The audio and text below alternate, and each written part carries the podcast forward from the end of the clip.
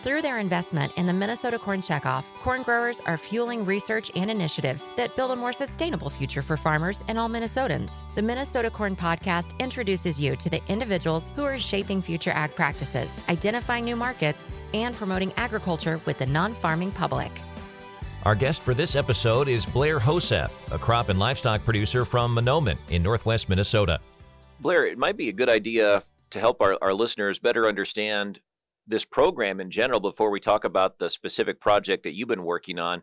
These innovation grants that Minnesota Corn provides, give us an overview of the program. Well, through the checkoff dollars, there's funds available to try to improve corn and corn production in the state of Minnesota, to enhance production and also enhance our marketing. So this is one of those things that we're trying to utilize manure and see how that compares to commercial fertilizer so that we know better how to utilize these resources that we have on the farm. How do you sort of set up this project for people that are curious about it? How do you go about explaining a baseline? You know, how many acres are we talking about and, and how far back do we need to go to when you first started this research and everything? Well, we've kind of started it. This would be going on our third year, I guess now. And it, what ours is is a replicated plot, and it's uh, four um, manure strips and then four commercial fertilizer strips. And we're just uh, going through and replicating, and it's on a 25 acre plot, so we get a pretty decent size, so we can maybe have some kind of uh, regularity in what we feel is the, our average field. Do you rotate corn and soybeans on these acres? yes, we're going to do a two-year rotation, uh, corn one year, beans the next. So as you enter year three, what results can you share with us so far? Well, the first year we did beans, and the beans were very close to the same between the commercial and the manure. Maybe the manure was one bushel better. Um, now, this, the second year, which we just finished here in 22, that was corn, and uh, and we actually saw a little higher yield in the corn that had the commercial fertilizer. But the the downfall of the commercial fertilizer was the cost last year. We were at uh, like almost two hundred and fifty dollars an acre for the fertilizer.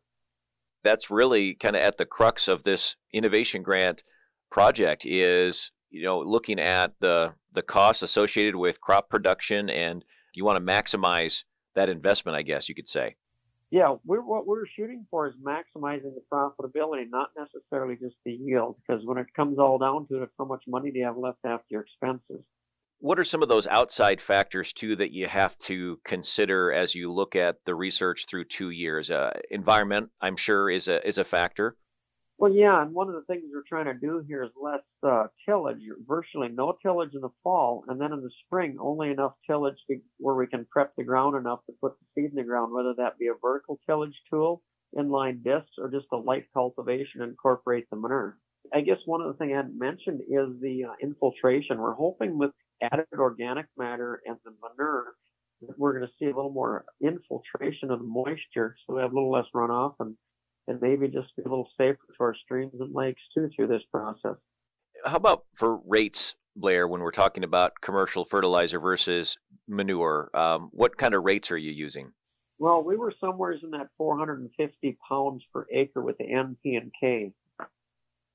So as you approach the the next year of this project, do you plan on changing anything up? Uh, obviously, you don't want to change much up if you're if you're replicating year after year to look at the and compare the results. But what are the plans for 2023?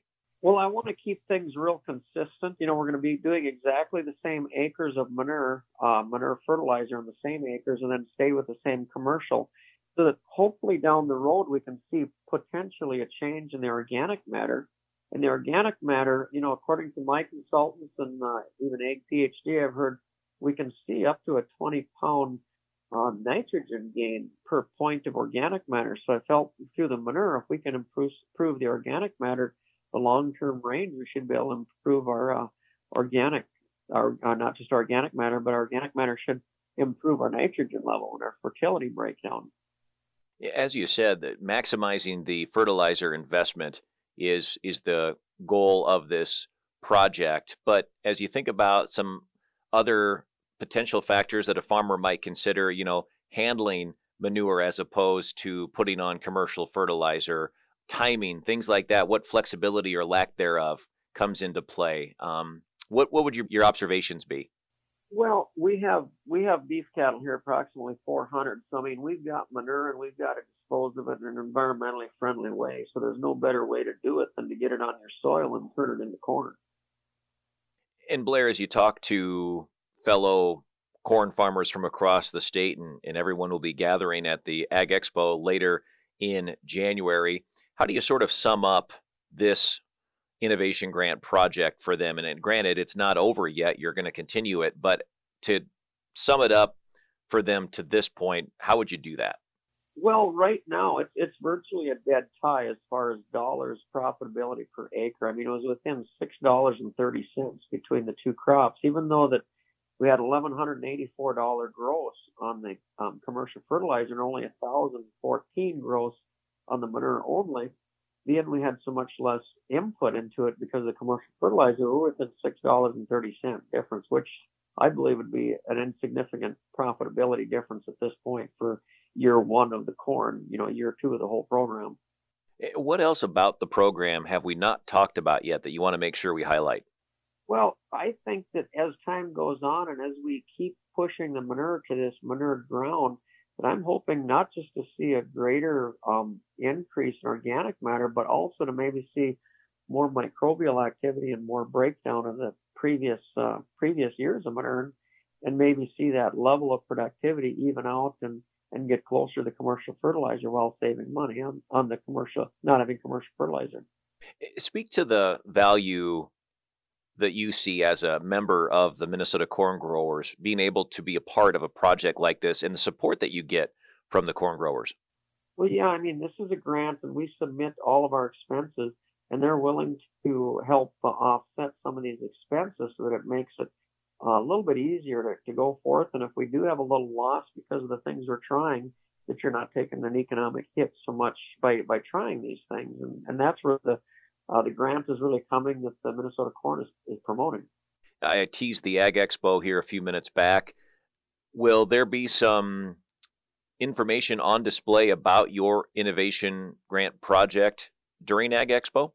Yeah, I believe that they've already put together a uh, poster with the results that we've had, and I think that will be on display at the Ag Expo. Look forward to seeing that. Uh, Blair, anything else you want to touch on?